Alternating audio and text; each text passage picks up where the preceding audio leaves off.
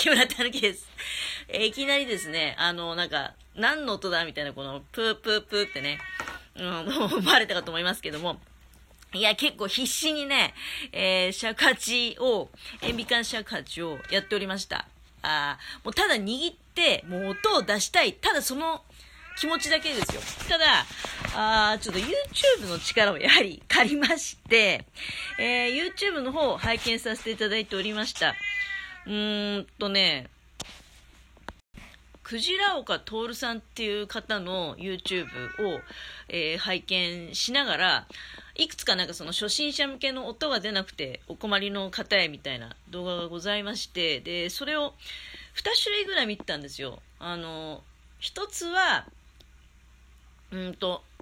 まあ本当に音が出なくてお困りの初心者の方みたいなやつで、で、もう一つはストロー法を使ったみたいなお話で、あの、ストローを、で、飲み物を飲む時のようなその感じでって、まあ、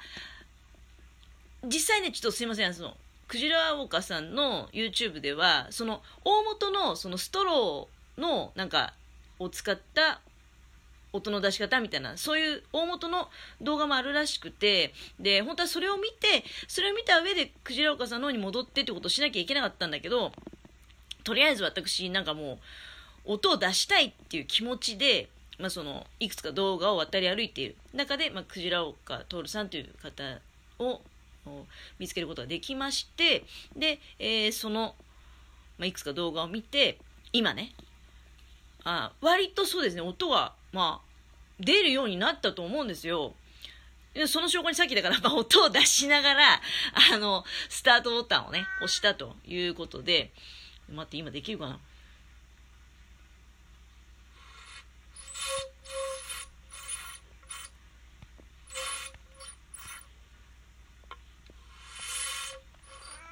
あ、ちょっと意識しちゃうと無理なんだな、これがね。あのラジオトークで音を出したいと思って、意識しながらやってると、ただ、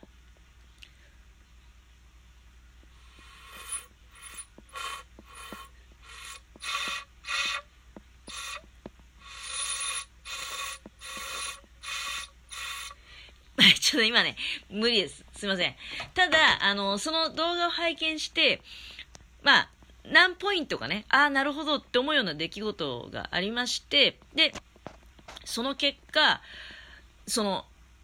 さっき午前中にライブ配信で、ほぼほぼなんかもう、まあ、まぐれに等しいような出方だったものが、あの、一歩ね、一歩、その、確実に出すという方向に、本当にまあ、うん、本当にちょっとだけど、動いたような気がいたします。いや、私ね、それでその、クジラ岡徹さんっていう方の、まだ動画見ただけですよ。動画見ただけなんだけど、ただツイッターもやっていらっしゃるっていうようなことをその動画の中でおっしゃっていまして、で、なのでツイッターをフォローさせていただいて、そこでびっくりしたのが、このクジラ岡徹さんという方が、なんと新潟市在住であるということで、非常にびっくりしましたね。なんか、え？っていう出来事ってこういうことなんだなって思いました。あの、多分ね、まあ、これはいつか、あれじゃないですか、その、おそらく例えばその、クジラ岡徹さんという方が演奏されてるようなところに私は行く、行きますよね。だってそれは同じ市内に、あの、いらっしゃるわけですから。まあ私は全然だけど、まあ、ね、だからあの、こんなことを言うのは非常に、えー申し訳ない気がするんだけど、本当にその19日までは尺八のことも、そうだね、考えたことなかったですよ。99. 8%ぐらい考えたことなかったですよ。で、たまたまただ、尺八おじさんから、えー、塩ビ管の、塩ビ管でできた手作りの、まあ、その尺八をいただいて、で、今日、初めて、今日の午前中ね、まあ、始めたと。うん。で、えー音がやっぱりなかなかこう出ないなと理由も分かりませんよねだってもう本当にただ与えられただけでねでそのそのおじさんも独学で多分されてると思うんですよ。その、私がいただいたこれをね、この塩ビ缶の尺八をくださったそのおじさんは、独学でされてるはずで、だから、言い方がなんていうの？なんか、うん、ここ、こうね、半分ぐらいね、とか、なんかわかんないんですよ、正直。よ、何言ってるかよくわかんなくて。でも、多分こういうことだろうなって思いながら、まあ、自分なりのね、その過去の経験とかで、まあほら、例えば、尺八は今日初めて吹きましたけど、リコーダーとかそういうのは吹いたことあるわけじゃないですか。でそこでなんとなくその音って、例えばその瓶とかもそうなんだけどね、牛乳瓶昔鳴らしてる子がいたよなとかそういうのを思い出したりしながら、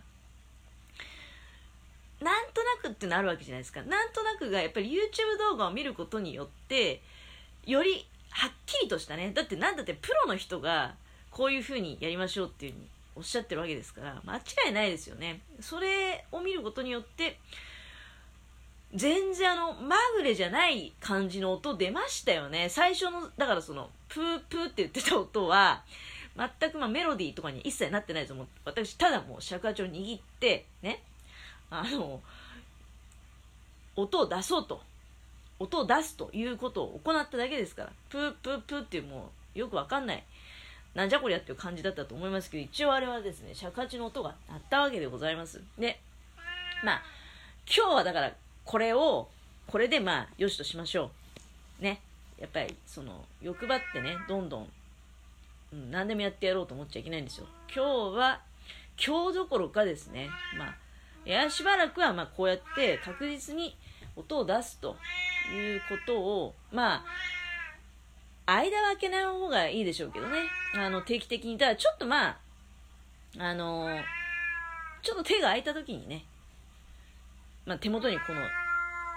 塩ビ缶の尺八は置いてあるわけですから。だから、ちょっとした時に、プーッと吹いてみたらいいんじゃないかなと思っております。もう私はあれですよ。全然その、うん、だから、そうですね。今のところは、なんかその、この曲を吹こうとか、思わないようにしてます。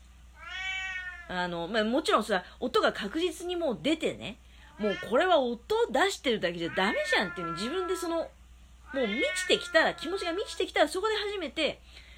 まあ、じゃあ、この曲を吹いてみようっていう目標を立てましょう。そして、あの、さっきね、ライブ配信で、あの、いや、これ楽曲申請するとこまでいけますよっていうような励ましのお言葉いただいたんですよ。これは、まあやはり、なんか、ちょっとずつなんですけど、私その縁が繋がってるっていうかね、なんかこう、ガラスの、ガラスのっていうかなんてほら、あるじゃん。お菓子のくずみたいなさ、パンくずか。ね。えっ、と、ヘンゼルとグレーテルでしたっけ？の森の道の中で、パンくずを拾いながら目的地に向かっていくというなんかその感じがあるんですよ。今そのパンくずを、が落ちててね。道のな、その途中に。で、私はそれを見つけては拾ってると。なんかこう、まあ、さっきガラスって 言ったけど、パンくずって言う状態のそのガラスの破片がキラキラ光っていて、それは私は、なんかこう、ちょっとずつなんだけど、やっぱ拾い歩いてんじゃないかなって気がしたんですね。その、さっきライブ配信の時にもたまたまね、そのライブ配信でも聞いてくださった方ってのはもちろん尺八ってタイトルに書いたからね、興味持ってくださったとは思うんだけれども、音楽をあの趣味にされているっていう方が聞いてくださっていたということと、なんか、あの、配信とかでもね、音楽されてるような方のようなんですけれども、で、さらに、まあ、たまたまね、見た動画、そして、えー、YouTube でね、クジラ岡さんという方の動画を見て、で、その方が Twitter をされているっていうことなので、私がフォローさせていただいたところ、なんと、まあ、その方、新潟市在住の方ってことで、なかなかだって、なんかそういう、まあ、これももう勝手なね、勝手な、なんていうの、もう、年寄りじみた思い込みっていうか、古臭い思い込みっていうのはあるよ。なんか、うん、そういう、すごい動画に出てくる人とかって、全員東京の人みたいな、ありませんか？みんな東京の人なのかな？みたいなね。でも今違うんですね。あの、全然東京の人ってことないんですよ。うん。まあまあ、でもまあ新潟市とは思わなかったですね。なんか、まあ、